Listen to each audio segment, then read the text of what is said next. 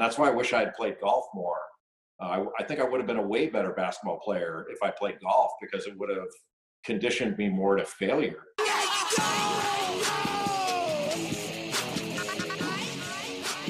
And we are back for another Par Train. I am one of your co hosts, Evan Singer. I am your other co host, Matt Cermak, and we are back. Guys, we just got off an amazing interview with Jay Bilas, arguably one of the best sports broadcasters in the world, maybe ever. I mean, heard of him? Uh, who doesn't like we, Who doesn't like Jay Bilas? Jay Bilas is the best. He's always been one of my favorites, so and now especially even more so. But before we get to that interview, uh, in case you're just joining us, the Par Train is we use golf as a platform to help you live and learn how to live a better life, or at least make your life a little bit less frustrating than golf can be. Um, learn yep. to get better and achieve peak performance on and off the course from PGA Tour pros, best-selling authors, CEOs, coaches, and people like Jay Bilas, like this episode. Before we get to that episode, we have a quick word from our sponsor, Super Speed Golf. How would you like to add distance to every club in your bag? Every club. Every club. For wow. the past few years, club head speed and distance have dominated the headlines on the pro tours. The longest players show up time and time again at the top of the leaderboards in the biggest events. But what about your guys' games? Right? Distance is just as important, if not more important, for amateurs. And through the use of all of their technology and statisticians, we now know that how far you hit it, especially off the tee, has a direct correlation to lower scoring average. I mean, Bryson DeChambeau, have you heard of him? He uses yeah, look at speed. The, look at the data. Look at the data. Bryson uses it. And so since 2014, super speed golf has been at the forefront of training distance by providing a simple, easy, and effective way to increase your club head speed for all different types of players. It's a scientifically proven concept of overspeed training where each super speed set comes with three specifically weighted clubs, all designed around the weight of your driver. And so you do these protocols, it's eight to 10 minutes each time. Um, they've got videos to help you understand how to do it. Yep. And you do it three times a week for optimal results. I mean, is eight to 10 minutes three times a week for longer drives? I mean, that's easy. I mean, if, I mean, if you want speed, if you want to hit it farther, I mean, the fitness component's great too. Yeah, you know, it does. You've done it. I mean, it's and so have I. I mean, it's it's a it's a workout. It's a workout. There's a whole fitness and stretching and yep. range of motion aspect to it. So, I mean, the game is being taught. Hit it hard first, hit it straight second. So, go find yeah. some yards, guys. Superspeedgolf.com and if that's not enough for you, more than 700 tour players around the world are using the system, as well as thousands of everyday golfers. So go to superspeedgolf.com or follow at superspeedgolf on social media. Use the code PARTRAIN for 10% off your purchase and start hitting it longer. It's a nice deal, too. Yeah. You know? Okay. Jay Bilas. Matt, we were just talking before we recorded this intro, and yeah. it's funny. I think this is one of my favorite parts about this show is we would never have had the opportunity to talk to someone like Jay Bilas. Like I said, he's been one of my favorite broadcasters since I was a kid. And the fact that he loves golf yeah gave us and all of you guys out there listening this point of connection, this point of of of really understanding each other on a level that only golfers do. And yet mm-hmm. there's also a lot of parallels between his book on toughness what he's learned from Coach K at Duke, being coach himself under Coach K, and seeing top performers in basketball and the parallels between that and golf. I mean, Jay could have talked about golf for this entire hour easily. Totally. You, right? you could tell how much he loves it. He took the game up in his 20s. He said, you know, didn't really love it growing up because of the, you know, he was a bat. I mean, he was a basketball player. He played for Duke. He played the NBA. Um, but he, he really exudes passion about the game. But you know, there's so much in, in our conversation that uh, that was so cool to, to listen to. He talked about attitude, work ethic, um, some of the misconceptions, you know, about what it means to be a hard worker, what it means to be tough, how to think as an athlete, how to prepare when you're playing basketball, and then he really brought it back to golf and his own game. And I think I think we all learned a lot from each other, just kind of talking about our, our experiences in golf and playing golf, and that's what's so cool about the sport, you know, and I think that's why we do it. So he was, it was an absolute thrill to sit down with Jay. Yeah. No, it was an amazing conversation. He's got a really good uplifting message and story at the end that I think everybody needs to hear right now. Um, and so, yeah, we'll kick to the interview. If you guys aren't following us on social media at the Par Train, we got giveaways, we got funny content, we've got uplifting stuff. I mean, just do it already. I mean, if you follow us here, follow us there. And uh, also, one thing that I'd really love to ask of you guys is if you've been enjoying this podcast, do us a favor and give us a review. It really helps us to get up there and rankings and different things so that we can keep doing this. So, if you guys like the show, subscribe and review us on iTunes or wherever you listen. And uh, that we'd really appreciate it. And we'd love yeah. to hear from you. All right, guys. Thanks again. We'll see you next week. We've got a lot of fun interviews lined up, and so I'm excited to to share it. And uh, as always, uh, play well and enjoy the game even when the swing isn't quite feeling right, which is seems most of the time. Keep grinding. Keep grinding. All right, guys, take care. So Jay, we got to start off with you know this is a year of no college basketball. It's it's unlike any other, but we want to. Uh, how are you holding up? Number one, and secondly, has playing golf been a savior? Has it helped you fill this void?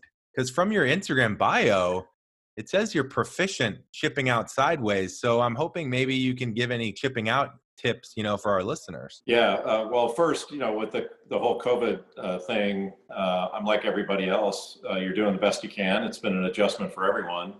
And so you're trying to, I mean, it's been a high class problem uh, that I have to spend most of my free time playing golf. But um, uh, you know, I do think we're going to have a basketball season. Uh, it'll probably be disrupted like football has, so we'll have to deal with some some different problems. And it's during the winter time when we're going to be mostly indoors, and they're expecting another another wave or spike, whatever you want to call it.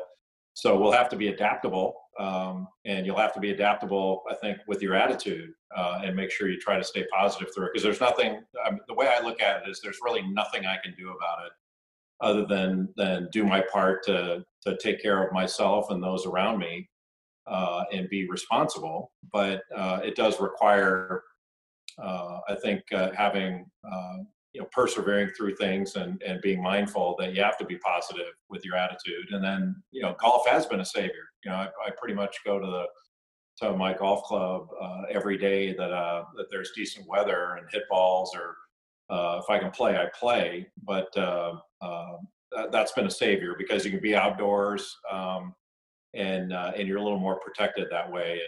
And and the way my friends and I play, as soon as we hit our tee shots, we are socially distanced right there.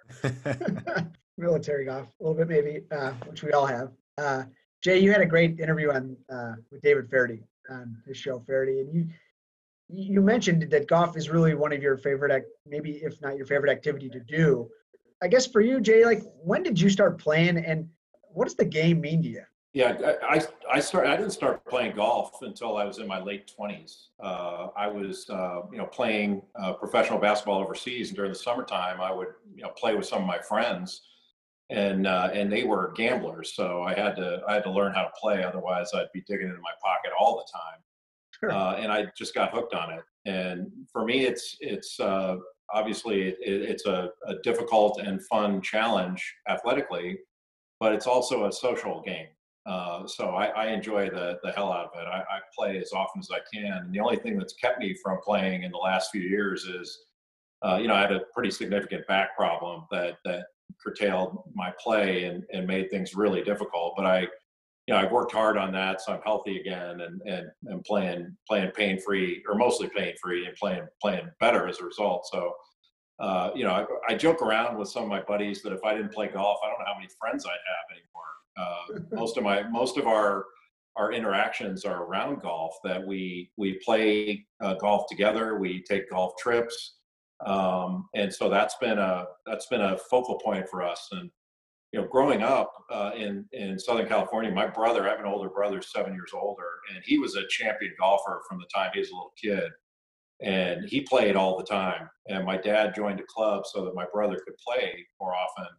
And you know, he played in college, and you know, was a champion junior golfer. And I hated it from the first day. Um, it seemed like every time I went to my dad's club, somebody was telling me, "Well, don't do this, don't do that, don't walk here, keep quiet. No, you can't do that." you know, I remember just being able to just to go out and play. You had to pick balls off the range, and I'm like, nobody makes me like, you know, rebound before I can play basketball. This is ridiculous. Right. And so I kind of I kind of stayed away from it, and uh, and then I got hooked when I was in my late 20s, and and since then it's it's really uh, been my number one sport to play. Love that. I mean, hey, we we were just talking about this the other day about this whole new thing coming up, golf hoodies right? Like if people were wearing hoodies on the course when you were a kid, who knows? Maybe you would have gotten into it a little bit easier. Yeah, I, I don't know what I wore would have been the the issue. I think it was more, you know, sort of the idea that um, there were so many rules, not just rules yeah. of play. I didn't mind that, uh, but but so many rules around the club. It just seemed like it was hostile to juniors, and uh, and I didn't care for it, and and because nobody told me to be quiet in any other sport I played, or um, you know, you didn't have to worry about any of that stuff. And and so I have a great, obviously now that I'm older and more mature, hopefully, uh, I have a greater appreciation for some of the some of the rules that golf has. But you know, like your your point about the hoodies. Uh, I, I, years ago, I had a friend of mine from an apparel company send me some some uh, apparel. And you know, it had zipper on the side and all that stuff, and there was stuff that I couldn't wear at my club. And I remember my my buddy telling me, and it was a you know big apparel company. As soon as I said, "Well, I can't wear these at my club. We have rules against you know zippers on the side," and and he said, "That's what's wrong with golf." Yeah. And uh, and you know it was kind of a fair point that you know who cares whether I had a zipper? Like I could wear a pair of conforming shorts that had paint all over them and were frayed and looked terrible, but if I wore a brand new pair of things with a zipper on the side, I could you know they'd send me back into the locker room from the first tee. Uh, you know, those are the kind of things that when I was a kid would set me off. Well, and to, just to your point on private clubs not being very being a little hostile to juniors, it's true. And I think even when I, I grew up playing, I played in college. You felt that a little bit of private clubs. Tiger really changed that, I think, and but it it, it still didn't it wasn't overnight like in 1998. But um, I think that's been a great evolve evolving you know area of golf because it's I agree. It's true. Yeah, at, at my club now, I play at Charlotte Country Club in, in Charlotte, North Carolina, and one of the one of the things that my friends and I comment on all the time is when we see like a pack of junior players that that are are schlepping their bags from the range or going out on the course, and we just think it's so great yeah. uh, that they're falling in love with the game early and that they're being uh, treated well and accommodated. Um, and you know look there there's selfish interest for the club that those could be future members but but having a young person um, feel welcomed by the game instead of that that you know walking on eggshells that they might make a mistake uh, or that that they're not the real members um, you know i think those days at least at least as far as i can tell those days seem to be over yeah it's really yeah good. it's it's unbelievable the learning curve too of just not even the the rules but the etiquette you learn. You know, we've all had the friend, we've all done it ourselves where you leave the cart 30 yards back or your bag on the other side of the green. And there's all this stuff that happens that really makes it tough to get into the game. But Jay, you said in another interview that we watched that golf and basketball aren't that different. Um, you know, it's one of those things where you can be pretty decent at it, but look like you're not, right? I'd be curious to hear what else, what the other parallels are that you see that you, maybe you draw on from basketball that's similar with golf? Yeah, I think what you're referring to is is um, you know when I was when I quit playing overseas professionally, I would go. I was working as a lawyer uh, in Charlotte, and I would go at lunch to play ball, and there were all these uh, you know other professionals that were were there playing ball at lunch, and they loved it, and they were awful. Um, some of them were just total hacks, but they were there every day and they couldn't get enough of it. And and I remember thinking to myself, like, how could they be so bad at something and enjoy it so much? And then I really started getting into golf, and I go, okay, I get it now. Uh, you know, it, it, it, there were parallels there. I, the one thing I regret about not playing as a junior was uh, I think I w- if I had played golf as a junior, I would have been a far better basketball player hmm. because golf has taught me how to deal with failure and move on uh, to the next thing a lot faster than anything else I've done. Um, and I think I think I still struggle with this in golf of carrying uh, some of you know something negative forward. Uh, and my brother, who is a great golf, has always been a great golfer, never never did that and never does that. If he hits the ball sideways or you know knocks one out of bounds or something, it doesn't bother him, and it it, it bothers me for a long time. And I remember, you know, he, he, I still laugh about this. Like my brother never really gets mad on a golf course, and uh, you know, he, he he hooked one out of bounds sometime, yeah. and one, one, time we were playing, and and, and he, he just teed another ball up, and okay, and just no problem and I would have been seething. And I said, I said, like, how is it you never get mad when that happens? And he goes, and he goes, well, the difference between you and me is I know I'm not going to do that again. and he was right. I was worried about doing it again. He was like, okay, I had a bad swing. I'm not going to do it again. It's really funny you say that because literally last week we had PGA Tour winner Adam Long on the show. And we asked him, the last thing we asked him was the one thing that amateurs do that pros don't. And he said, overreacting. And so the one lesson is to underreact, right? And the ability to move on. I know Coach K talked about next play a lot, right? I wonder, you know, that's probably a huge parallel too, is just even though we're not that good, we tend to overreact for the good and the bad, right? Where a pro is kind of even keel and moves on and kind of sticks to their process. Yeah, and and I mean, obviously the difference is um, relative to guys like me. They know what they're doing, and I don't. Sure. And you know, I'm a, a, seven handicap right now. I ballooned up a little bit. I was better before, but know, look, I, I mean, I when I first started playing, I thought um, if I could ever get down to single digits, I would be happy forever. And then I got down there, and I've never been more miserable. um, you know, because you you your expectations change. Yeah. And, and, so I think the one thing that, that's been a, a, a difficulty for me in my game is I don't enjoy the good shots as much as I lament the bad ones. And, and I care, I tend to carry that, you know, sort of negativity with me longer than, than I should. And I do say next play to myself a lot when I play golf, mm-hmm. um, uh, which is a thing that I did, that Coach K used to preach all the time, that you got to move on right away. Otherwise you're, you're not going to make the next play um, and just you know just you know wherever you are I'm, I'm in the woods okay well figure your way out of it and and quit worrying about how you got there you're here and um, uh, but I, have worked on that i've gotten gotten much better at that. My older brother played on the canadian tour and when he was playing his best golf he's a very animated person. Would actually get very angry when he'd hit a bad shot. Kind of like whoa joe chill out. But he would forget the fastest. When he got up to the when he got into that next 45 seconds to a minute, it's like it never happened, right? So it's like you race your individuality, right? Like, yeah, you know, uh, when I, I wrote a book a few years ago, and, and one of the people I consulted on it was Curtis Strange. And mm-hmm. when Curtis was talking about golf, he, he had asked me a, a question. He said, All right, how long in a round of golf um, do you think it, it, the a- actual action takes of putting, you know, getting in your stance, putting club to, club to the ball, and then getting in a finish position? um, say you shoot par, so 72 strokes uh, uh, of the club. You know, how long do you think that takes? And I, I said, I don't know, five minutes. And, and I think he said it was actually a little bit less than that. Yeah. So less than five minutes. And he says, you know, the average round of golf takes about four and a half hours. And, and he said, that's a lot of time to F yourself up in between shots.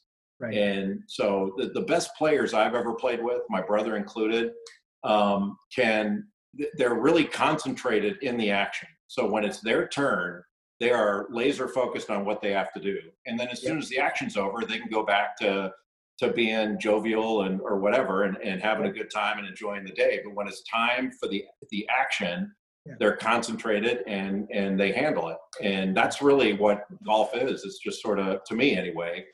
It's you know it's not like you have to be this this uh, you know furrowed brow competitor for five straight hours. Um, but you have to do it when it's time to swing the club. And, uh, and that's, I think, what the best players do. And, and as you guys know better than I do, the mental aspect of the game is, is way more important than the physical. You wear yourself down trying to focus all day. You become miserable. Yeah. um, I got to let you know that I am from Chicago and LeBron just won his fourth title. with his technically his fourth different team, three franchises, four different teams. Let me ask you this, Jay. Did the last dance kind of open people's eyes and get them to really look in to see what Michael Jordan was about, what the Bulls were about? And is is MJ one and LeBron two, or how do you make of all all of this? LeBron's freak of nature dominance, and he gets better as he gets older.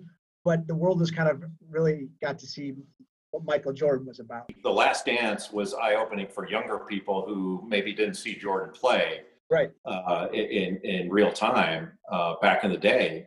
And so for you know people my son's age who's just turned 24, he, he didn't see Jordan play, and and so that opened some people's eyes on that. Um, but I think it, a lot of the MJ um, LeBron debate uh, is paralleled by the Jack Tiger debate. So there are people out there that will say, "Hey, until Tiger gets to 18, I don't want to hear it. I don't want to hear it." And you're going, "Okay, so all you have to do is be able to count to to make this determination. 18 is better than 15, so that's the end of the story." I don't buy that. I don't think that's true. And it's the same thing with six. Got to get to six, right? Got. It's the same thing. It, yeah. But but even if he gets to six, uh, LeBron gets to six. There are those that'll say, "Well, MJ was six and zero in the finals." Right. Well, but he he got there six times, and and LeBron's gotten there ten. So does it not count that Jordan fell short of even the the finals all those years? Like that does that, that, that doesn't enter into it, and doesn't enter into it how good uh, LeBron yeah. is at age 35. Um, he's the best 35 year old basketball player it's ever played. That's not that's not even a debate. He's the best by far, and he's not done. Um, right. So I think there are nuances that people, you know, some people aren't interested in in discussing right. uh, with regard to LeBron versus Jordan. And look, would I say that that Jordan's still kind of number one and LeBron's one A? Uh, but but it's a it's a damn good discussion that needs to be needs to be had. Um, I ask a lot of people actually that they'll say no discussion. Jordan number one. I go, okay, who did Jordan replace for you? Like who was number one before he? You know, and then then you see people going, uh, you know, they don't have an answer. I mean, for me, it was Kareem. Like Kareem before Jordan, Kareem was the best player ever he's the best college player ever, and I don't see how anybody could say otherwise. There's nobody been, that's been as good as as as Kareem was when he's Lou Alcindor at UCLA. It's not won, even close. And he's not won close. Six, six titles, which he won six titles in the NBA, six MVPs. Yeah. Uh, he was uh, uh, the uh, Finals MVP twice, all-time leading scorer. Played 20 years, um, and he was the greatest, single greatest offensive weapon in the history of the game. There, there's nobody could score like Kareem could uh, with that skyhook. It was unblockable, um, yeah. ridiculous the numbers he put up. And then in college, they had to change. They literally changed the rules for him because of him. Yeah. They put the no dunk rule in because of because him coming to and he won three titles. It would have been four if he could have played as a freshman. And I think he he lost two games. He was like 88 and two in his three years. Um, absurd. I mean, he was the best player by far. You know, you hear this stuff, and I, look, I happen to believe it's nonsense, but this stuff about, well, the game was so much tougher in the 90s and 80s. Um, you know, they could hand check back then, like like like LeBron couldn't throw off a hand check. Right. You know, like John Stockton could play, but not LeBron. Um, it's absurd right. to suggest that LeBron yeah. would have been just as great back then and and equally the same as now. I happen to believe that the great players would be great in any era. Um, but you never hear it's I, basketball seems to be one of the only sports, if not the only sport, where people uh, people seem to say that the players 20 years ago were better than they are now, and they're not. Right. Um, because the the players in the 80s and 90s would not listen to you if you said, "Well, the players in the 60s were better." they, they would never entertain that. And you know, we're not having discussions over Byron Nelson being better than Jack or Tiger or Sarazen or you know, you name it. We we don't have those discussions. And somehow they like the players in golf now are so much more athletic. Um, it is absurd how athletic they are and dialed in. And uh, um, I don't care if they're hitting a, a Pro V1 or a gutta percha ball. The guys now could hit any ball further than the guys could 30 years ago. Um, they're just better athletes generally uh, and across the board. Yeah, it's interesting. Staying on basketball for one more beat here. Um, Colin Cowherd was just talking this week a lot about how, you know, forget best player. He was saying LeBron's the best foundational piece in history of American sports because doesn't matter who his coach is, doesn't matter who his number two is, whether it's a big man or a guard, he elevates any team to get to the finals. And so I guess it begs this question. I'd love to hear your thoughts on a lot of people value the single franchise thing, right? The Brady, the Jordan single franchise, same coach. What is your view on on that argument of being able to do it anywhere, you know, versus doing it great in one place? Well, the single franchise theory is antiquated because back in the day, players couldn't move around at all. Sure. So in baseball, you had the reserve clause. Um, uh, there was no free agency. Uh, there was no free agency in basketball or football. The teams owned you, and so they could trade you, but you couldn't leave in free agency. And now you can. So to me, like the argument over Kevin Durant leaving Oklahoma City to go to Golden State and then Brooklyn, like he put his time in, in at, at Oklahoma City. I used seven years there. I mean, how long do they want him to stay? Yeah. And you know, Brady wound up leaving. I mean, Willie Mays played for different teams. So what? Uh, like your point about LeBron's a good one. That no matter where he's been, they've won, and it's not because of other factors. It's because of him. You know, they've been in the finals because of him, and he left, and the you know where the teams he left went downhill. You know, he went to a franchise that was struggling mightily in LA, and in two years they're, they're they win it all, and that's not an accident um, he's he's been the best player for 15 years or so, and and there's been very little drop off.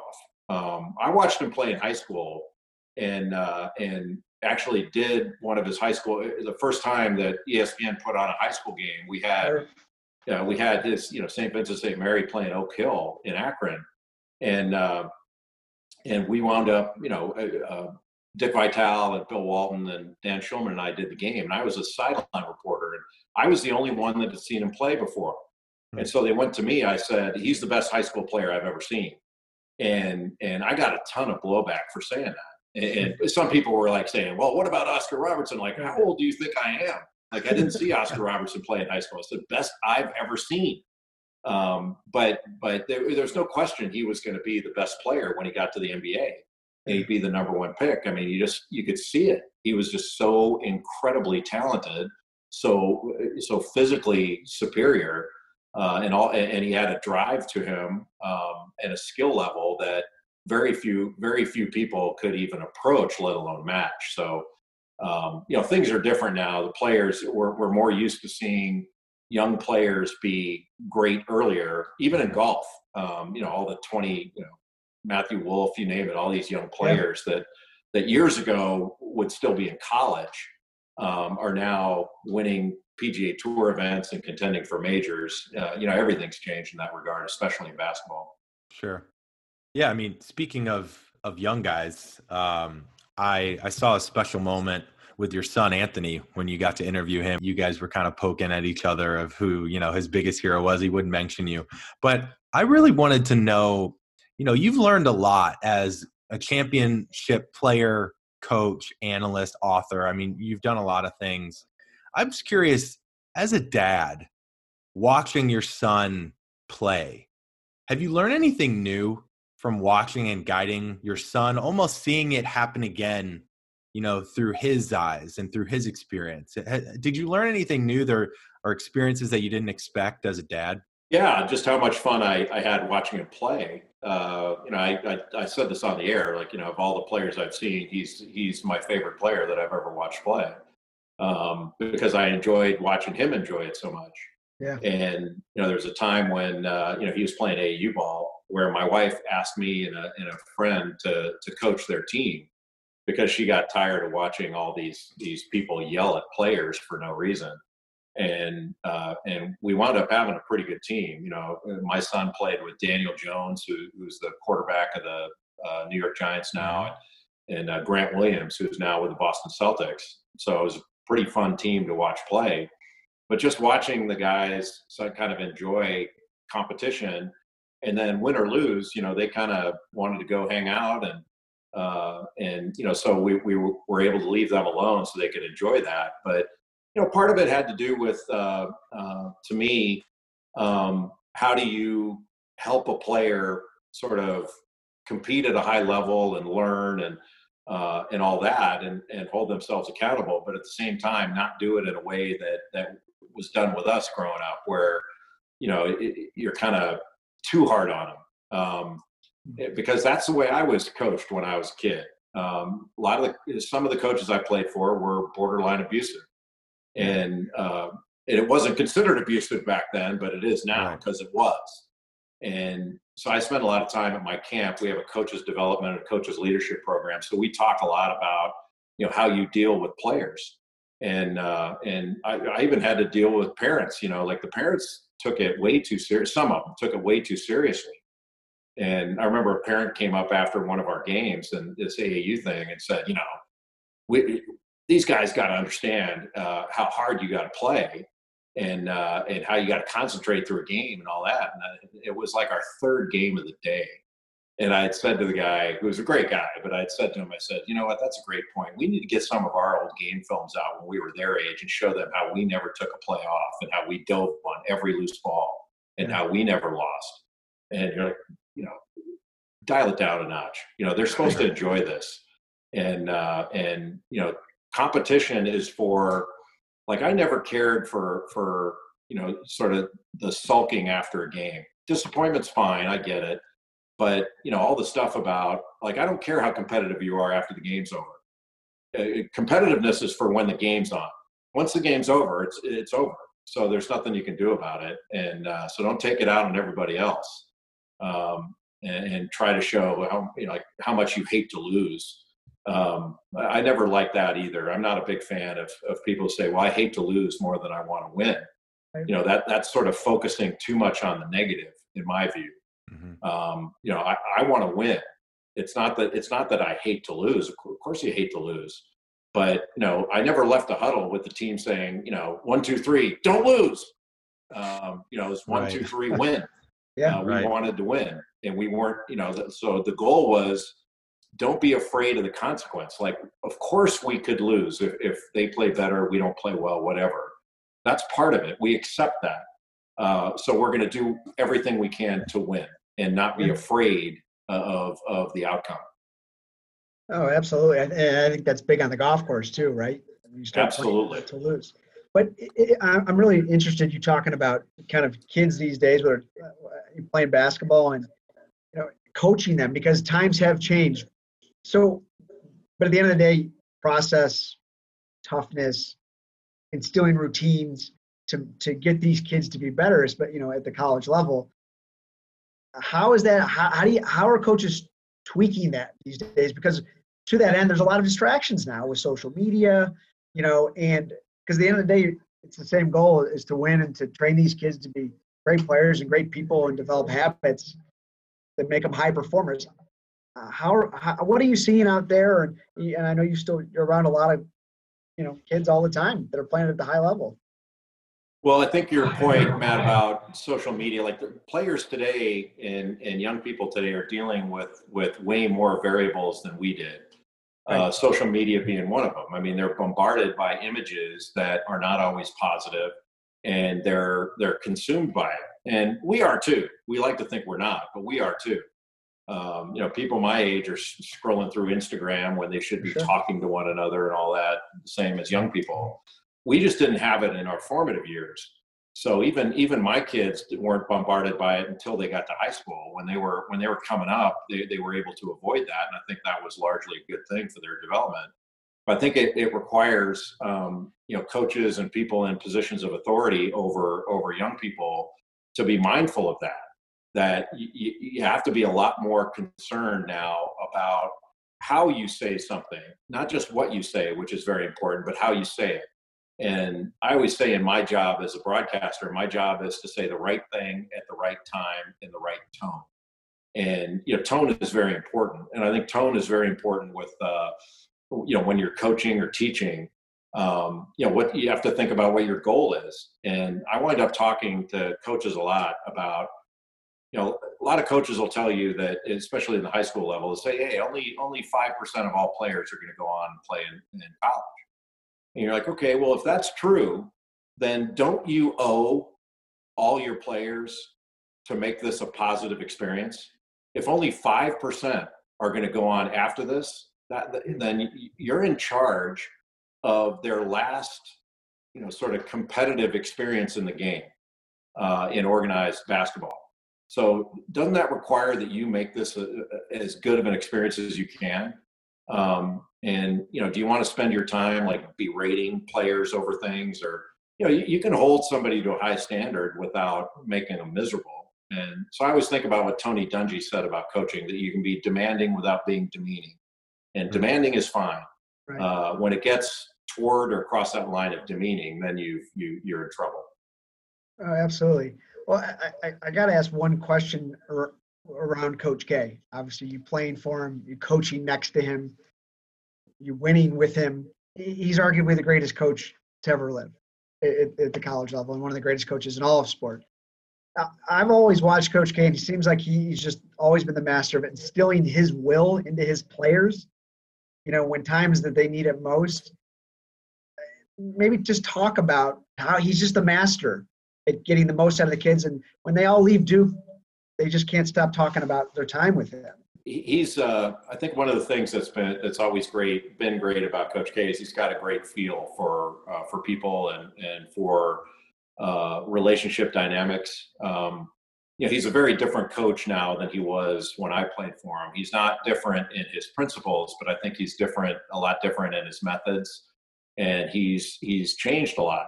Um, he's not uh, he, he was pretty really demanding back then. And and you know you made a mistake you heard about it right away. It's not that he doesn't point it out now but it's not as uh, it's not as uh, violent as it used to be um, uh, verbally.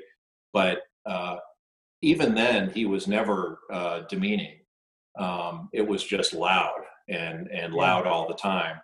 Um, but he had he had a great feel for you know how much to give us in preparation um, and and how to put us in the best position to get the, the, the most positive result. And I'll give you an example. Like you know, when we used to play against North Carolina, that was the you know the biggest rivalry in the game, and certainly the biggest for us. Uh, and so it could be a tension-filled game. And we, we were in a nip and tuck game with North Carolina down at the end, and, and there was a timeout with under a minute to go. And you know, we were very keyed up to the point of, of being, I don't know, I want to say tight, but, but, you know, there was a lot of tension in the building. And he got into the huddle and he looked at all of us and he says, Isn't this fun? And we were like, Yeah, this is fun. I wasn't really thinking about fun until right then. But yeah, this is where we've always wanted to be. Kind of look you know, so he's other. got a great feel for that. So, you know, a number of guys have said this about him that when when things are the craziest, that's when he's the most calm. And yeah. when things are kind of too calm, that's when he'll go a little crazy to make sure that your level is is in the right place. And and I think that speaks to the feel that he has about people, his team, and the game. I love that because that is you hear that a lot from PGA Tour pros, right? You've got, I mean, Adam Long said last week he was on, you know, the tee box, never won before against Phil Mickelson, and we talked about how he had two options you could get really nervous because he's one you're playing against a Hall of Famer that's won over 45 times. You're not supposed to win, or you could take it as this is what I've wanted always. What a cool experience, right? Nobody's expecting me to win. So why don't I relax and enjoy it? Right. And that's the difference. And that's really what helped him win. And so yeah, I love seeing parallels between that. Yeah, it's a mindset thing. So um, you know, it's kind of funny whether it's golf or basketball. You could name anything. You know, when you're when you're a kid or uh, and, and you're dreaming about being in that situation, you're playing in your backyard or your local high school or whatever, and you're taking the last shot. You know, three, two, one, or shooting a free throw that's going to win the the championship, mm-hmm. or making a putt that's going to win the Masters, whatever it is and then when you get into that situation, you're thinking about all the times you did it in the backyard or all the times, you know, out on the putting green or the range, whatever. Um, so it's, it's kind of an odd thing. And, and, then the other, the other part of it is, uh, and I learned this um, when I actually, when I was in high school, I had a drama teacher, kind of speech and debate teacher, drama teacher named Billy Kramer. And he used to get on me about, about, um, you know sort of my concentration level in the moment. And he he would hmm. he, he always used basketball uh, with me to kind of chide me about it. And he, he pointed out one time he says you don't have an opponent right now. Like there is nobody stopping you trying to actively stop you from doing what you're supposed to do. You know don't be your own opponent. And i started thinking about that you know like in golf or all these other things that i that i do. Um, i had an opponent when i played basketball. You know the truth is coach k didn't have an opponent we had comp, you know, he had competition, but even there was nobody that was trying to guard him to, to, you know, in a huddle or trying to, you know, stop him from doing what he was supposed to do in a game. Um, there were people on the floor trying to stop me or my teammates from doing what we were intending to do. And in golf, you, you know, your point about playing with Phil Mickelson, you know, you play with Phil Mickelson, he can't stop you from hitting a shot. Um, he, he's your competition, uh, but he's not, you don't have an opponent. And, and that's probably been one of the biggest mental hurdles I've had in golf is don't be your own opponent. Like mm. there's nothing stopping you from doing what you intend to do here. And the only thing that can stop you is you. And doesn't mean you're gonna hit every shot well, obviously, but but but you know, you don't want to let yourself get in the way and be your own opponent in those situations. I would love to dive into, you know, the concept of toughness. And I've been reading about your book. I think I'm gonna buy it once we get off this, just because it, you know, it sounds like it has so many great nuggets. But I guess the first question I had as I was researching is what's the difference in your mind between toughness and discipline? Well, they're they're they're part of the same whole. Mm-hmm. Um, you know, when I was growing up, uh, you know, coaches preached toughness without explaining what it meant, right. and so you might have learned it in your program through osmosis. You know, that okay, well, I have to do this, this, or this, but it wasn't really defined. And same thing with discipline. You know, like what does discipline really mean? Uh, you know, basically it's doing the right thing at the right time to the best of your ability. Um, and and so and making the right choices.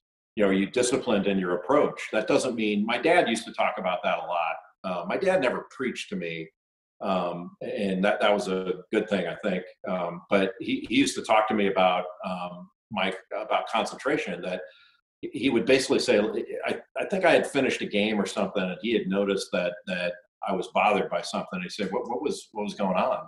And I said, "Oh, I, you know, I got a lot going on right now. I got you know, I got th- this test coming up, and I got this happening or whatever." And he said, "Look, you can't do anything about that while you're playing basketball.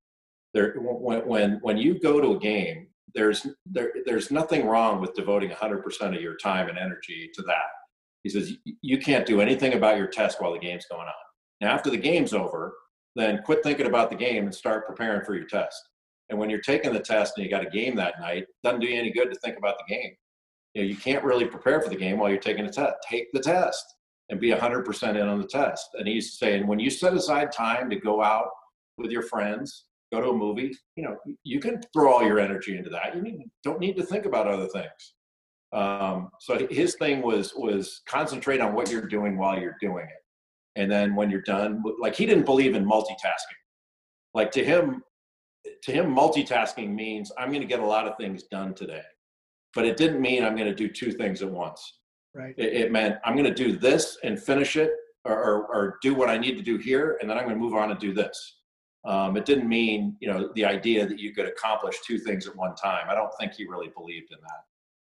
Jed, that's it. I want to talk a little bit more about uh, how to stay focused, you know, eh, for the basketball game, right? To like, you got all this stuff going on in your life, but dad says you got to go and you got to block it out and compete. And basketball is a very, you know, it's a reactionary game. You're moving. There's not that couple minutes in between your golf shot, right?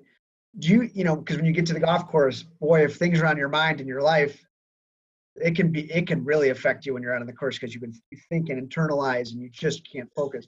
Do you think that you know people who play basketball or football or physical reactionary in the moment sports and then try to do golf that's a hard transition because of all this time to yourself and trying to figure out who your opponent is whether it's the course whether it's yourself whether it's the people you're playing it can be that's a really good question i think it can be um, you know, my biggest challenge, or I should say, among my biggest challenges in golf, is slowing down. Um, you know, like like I, am always mindful about you know keeping pace and making sure I play fast and all that. Yeah. But you know, I can get to the ball quickly. It doesn't mean that when I am going through my routine, I have to speed up. Um, and and I always try to to you know walk at a certain pace and uh, make sure I don't get ahead of myself. Um, and you know, it, it even gets down Matt to, to practicing. Like I've learned how to practice better uh, during COVID. I've really spent a lot of time on okay, I've got time to practice, but but I have to practice the right way. And yeah. so I've, I've been with my pro a lot in dealing with how to practice, you know, how to diagnose things. And so if I set aside a, a, an hour where I go to hit balls, I'm not going there to hit as many balls as I can in an hour. I'm going, I've got an hour. Let's right. take this hour and, and apply myself the right way for that hour. And if it means I hit 20 balls or 15 balls, I want to make sure I'm doing everything the right way. And from the time I warm up and all that, um, I'm much more focused in my practice, so I get more. I, at least lately, I've been getting more out of it. Um, so I think that's all part of what you're talking about is is yeah. the discipline to, um, you know, have a plan, like having a plan when you go play. Um, I, I, think when I first started playing and playing at a, at least a decent level, um, my scores were dependent on how I started. That if I had a good start, uh, I was gonna, you know, I was gonna be in a better position to shoot a good score. If I got off to a bad start, dictate the day. Yeah. Yeah. If I got off to a bad start, you know, it, it sort of was an indicator to me that, uh oh, like I was gonna have a bad day. Well, I had a couple bad holes. Doesn't mean I'm gonna have a bad day. I got a lot in front of me, and um, uh, so I'm much better at that. And especially since I've been been working with my pro on sort of how to practice, and you know, just practicing a lot, practicing the wrong things a lot doesn't really help you. Uh, practicing the right things a little is a lot better. And uh, so I've been much better with that. I could see where it would translate maybe well for you being around basketball because when you're practicing, when you're coaching and you're practicing, you're always planning for the game, for your opponent, the situation. Getting on the range and playing out situations on the course, right, is a great is is such a helpful way to practice. But I don't think enough amateurs do that. Too busy working on technique you know, hitting a lot of balls as opposed to, hey, I'm on the first hole, there's water left, the wind's coming from the right, you know, let's hit that, you know, let's feel feel that shot, right? Uh, it, it, it's a, I think it's very helpful. Having a consequence, but also, um, you know, just when you your short game practice out of a bunker, whatever it is, um, uh, making sure that your practice is focused to what you're trying to accomplish and yeah. you know you do want a goal and there's certain days where i'm uh, i've been working on my irons a lot lately and uh, yeah. um, and i'm trying to shallow my swing out more at my size i can get steep in a hurry um, but before i would just go and and you know I'm, I'm trying to diagnose everything off my last shot and instead of doing what you're talking about is go through my routine uh, and and make it like a shot out on the course simulate what you're going to see out on the course so there are days where I'll play, you know, I'll, have maybe an hour uh, yeah. to hour 15 to practice and I'll basically warm up and then play around on the practice tee. So yeah. I'll hit a driver and then I'll, I'll, I'll hit a seven iron and then, and then hit a, hit a short iron. Um, you know, do that kind of stuff and where, where it's targeted and you feel like at the end of it, you've gotten around it. I just didn't have to, you know, walk to my next shot. Um, right. Uh, so I do it different ways all the time, but I, am way more focused than I used to be. Speaking of prepping for something, you played in the celebrity tournament American Century Championship at Edgewood, which is funny because I literally wore my Edgewood Tahoe hat yesterday while playing. I love that course; it's amazing. Um, but what? Talk about that experience, right? Because this was the lights were on, TV cameras. You're an athlete. You've got high expectations for yourself, but you're in an uncomfortable you know situation you're not a professional golfer you know like you were as a basketball player so what was more pressure for you the first tee at edgewood or playing or coaching in a national title game oh the first tee at edgewood by far um, what yeah, I, why know, does it do this to us? yeah, there's a part of you in that in that where you know the challenge is okay. I have to I have to let go of the thought of of the negative of okay i don't want to i don't want to do something stupid here i don't want to flare one out of bounds or god forbid you know fly one into the crowd um, so you had to concentrate on on you know making a positive uh, swing without regard to the the negative consequences. Um, and then the other, other part was learning how to manage a tournament. Um, I I never really uh, my tournament golf has all been you know member guests or playing in your club championship or something where uh, you know the the biggest consequence is one of your friends sees your score up on the wall and that's the end of it. Um, so th- it was different, um, and I did a lot better this year than I did the first year of dealing with it. Uh, hopefully, if I get invited back, um, you know, now if I continue on this track I'm on of being healthy, I haven't been healthy the last two years, and that that's been a problem. When you can't, when your back is killing you and you can't stay down on the ball, that's a problem. Yeah. Um, so so I, I, would I would uh, I'd like to play that thing healthy and uh, and see how I do.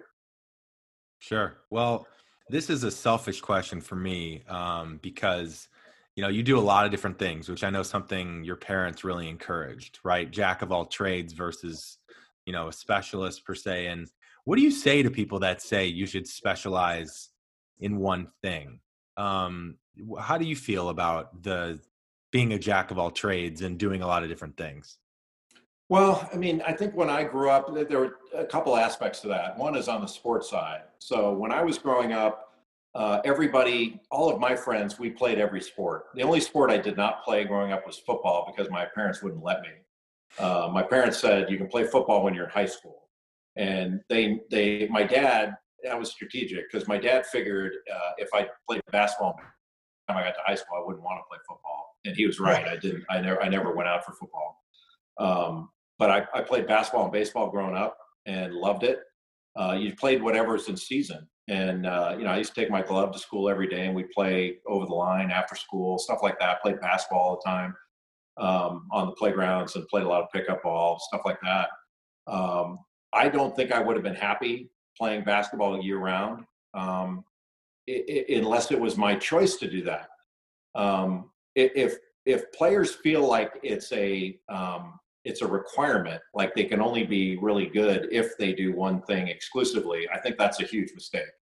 Um, you know there there are reasons for that. You know one is you get burned out or can get burned out. The other is re- repetitive stress injury that you're seeing a lot more of that in young people now because they're only doing one thing and they're doing it over and over again. They're getting these you know really bad repetitive, uh, repetitive stress injuries.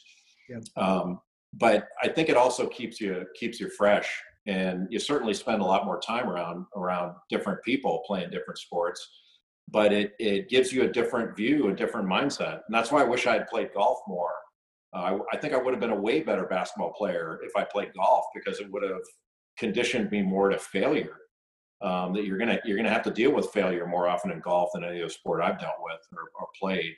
Um, the, but the, the other part about the jack of all trades thing is is you know my parents my mom especially um, push me. She, you know, I, I say encourage to be polite to her, but she made me do a lot of stuff I didn't want to do. Yeah. And it was because she wanted me to, one, be cultured so that I could handle myself in, in different situations. But that was really helpful to have uh, have done all these different things um, because I've been able to call upon it in in, in later life uh, and those experiences. Um, so I, I, have not been afraid of certain things because of that. And I think I would have been. Um, like, for an example, she pushed me into uh, these speech and debate classes when I was a kid that were horrifying. I mean, I hated them. But um, the situations that put me in in these in these speech and debate competitions, uh, I, I was never afraid of a little red light going on in a camera after going through all that. Um, and I think it, it helped me in law school. It helped me as a lawyer. Uh, th- those were really important um, things for me. And and if it weren't if it weren't for my mother pushing me into that, uh, I think I would have. If I learned those lessons at all, it would have been it would have been a lot harder when I had to learn them. But uh, Jay, when you when you were coaching under Coach K, and you guys were winning a lot, you were also studying to be you know an attorney to get your JD and then you you became a broadcaster. Why didn't you want to not continue to coach, or was there something? I, am interested in that, and I know you do coach in other ways, but you know, coach for Coach K, or maybe be a head coach at the highest level. What I don't want to say what drew you away, but what drew you to that next step in your life. Well, I did want to do that, and so I I sort of planned my three years of being a grad. I was a grad assistant for Coach K at Duke, and I, I wanted to stay in it. But um, after my third year uh, at Duke uh, as an assistant, uh, my wife and I got married, and so when we got engaged, we kind of talked about, well, where do we, what do you want to what do you want to do? What do you want out yeah. of this? And I think she would have she would have gone along with whatever I wanted to do, but um, it wasn't about what I wanted to do. It's about about what's best for us. And we sort of decided that we had both grown up in in the same place, and uh, and the coaching life would have meant that if uh, I, I probably would have had to move my family multiple times while they were before they got to high school, uh, at least once, maybe two or three times. And so uh, we had decided that I had other options um, so so why don't we why don't we go another way? And it was something. Um, it, it's not something where I, I I think okay, well, my wife didn't want to do it, so therefore I didn't do it. You know, it was a decision. It wasn't just what's best for me or what I want. It's what what's best for us. What do we want? Sure. And I, I had these other options, and we chose that. And we've lived in Charlotte for 28 years, and uh, and the the broadcasting route's been great you know, I've had other offers to go back into coaching and and you know to to do some front office stuff, but um, I, I've really enjoyed what I've been doing. So there's been nothing to pull me out of it. So I've been kind of lucky that that I've gotten to do what I want to do and what I enjoy doing. And uh, I don't feel, even though it's it is work, um, I don't feel like it's work like being a lawyer was work. Uh, sure. This is a hell of a lot more fun than anything else I've ever done. Well, this is the last question, and we'll get you out of here, Jay. Um, we appreciate the time, but you know, technically we're a golf podcast, but really we like to use golf as a way to connect and then pull lessons to help people in their lives. And right now, a lot of people are struggling and have challenges, whether it's financially, health wise, not being able to connect with people. And so I thought there was a really interesting quote from your book, um, which is called Toughness Developing True Strength on and Off the Court. Um, which we love because obviously we're about being lessons on and off the course, right? Um, you said, I believe them, and I think this was from a doctor uh, you worked with. It said, I believe the most important thing in any endeavor is hope. You cannot believe it is hopeless because if you do this, it is. And so I just thought it'd be nice to end on, you know, your lesson about hope and maybe something to leave people with um, during this time. Yeah, that that, that was from a, a, doctor friend of mine named Dr. Henry Friedman, and he uh, he's with the Duke Brain Tumor Center, and he was one of the first people I thought of when I wrote the book because I, I couldn't fathom how Henry Friedman is maybe the most positive uh, person I've ever met, and yet the overwhelming majority of his patients die. Um, hmm. and that's that's because of the difficulty of of glioblastomas and and uh, you know brain tumors that he he deals with. And and his thing is has always been about hope. And he, he said anything good starts with hope. And he, he he you know he's a huge duke basketball fan. He and coach k are great friends. And he said look every time you guys went into a season it started with hope. You know that that you you hoped that you would win a championship. Now hope wasn't your plan but but you had that that positive image of, of being hopeful of of the positive outcome. And when he would deliver news to patients about the severity of, of what they were facing, hope was was his biggest ally and would talk about, you know, we've got a plan A. And if plan A doesn't work, we're going to go to plan B. And if plan B doesn't work, we're going to go to plan C. And our, our job is and our goal is technology is advancing incredibly fast in this area and our goal is to keep you alive long enough where technology and and you know the advances we're making in medicine uh, can uh, can really help. And you know, he, he told me about a, a, patient of his named Sabrina Lewandowski, and he said, "I promise you, she's a tiny little blonde woman, and if you locked her in a room with the toughest football and basketball players you've ever met, I promise you, she'd be the one that came out." And she had a when she was diagnosed had a 9% chance of surviving and did and now i'm not saying that that her attitude was what did it but without her attitude, it would not have. And uh, incredibly uplifting. You know, she's a teacher, and uh, uh, you know when when you when I spoke with her and she uh, walked me through all that she had been through and the the attitude that she took into it. Um, you know, her thing was uh, nine percent. That's me. I'm in the nine percent, and that's that was her whole mindset the whole way through. Um, hmm. Just an incredible human being, and I would not have met her but for but for Henry. And so that's really nice of you to bring that up. That that that hope that it's not all this sort of you know snarling, growling, tough guy stuff that that right. people associate with the term toughness.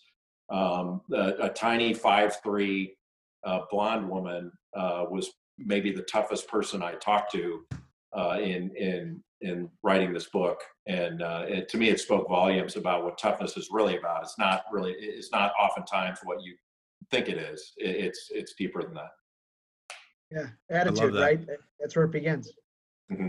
And look, that's another right. example of someone that took something that you know was pretty tough news and turned it into fuel um, to motivate her. So Jay, thanks so much. Guys, if you aren't following Jay, it's at the real deal Jay Bilas on Instagram. Buy his book, Toughness Developing True Strength on and off the court. Is there anything else or anywhere else you want to send people um, if they want to, you know, keep tabs on the real deal Jay Bilas? Yeah, I'm not really selling anything else. I'm on Twitter at Jay Bilas, you know, but but if I have if I have anything to sell, I'll come back. You know, if I come yeah. up with some sort of you're welcome anytime. Uh, you know, back exercises to keep me going. Right. No, it's a pleasure. It's a pleasure speaking with you, Jay. Pleasure's been mine. Thank you guys for having me. Thanks so much, Jay. Take care.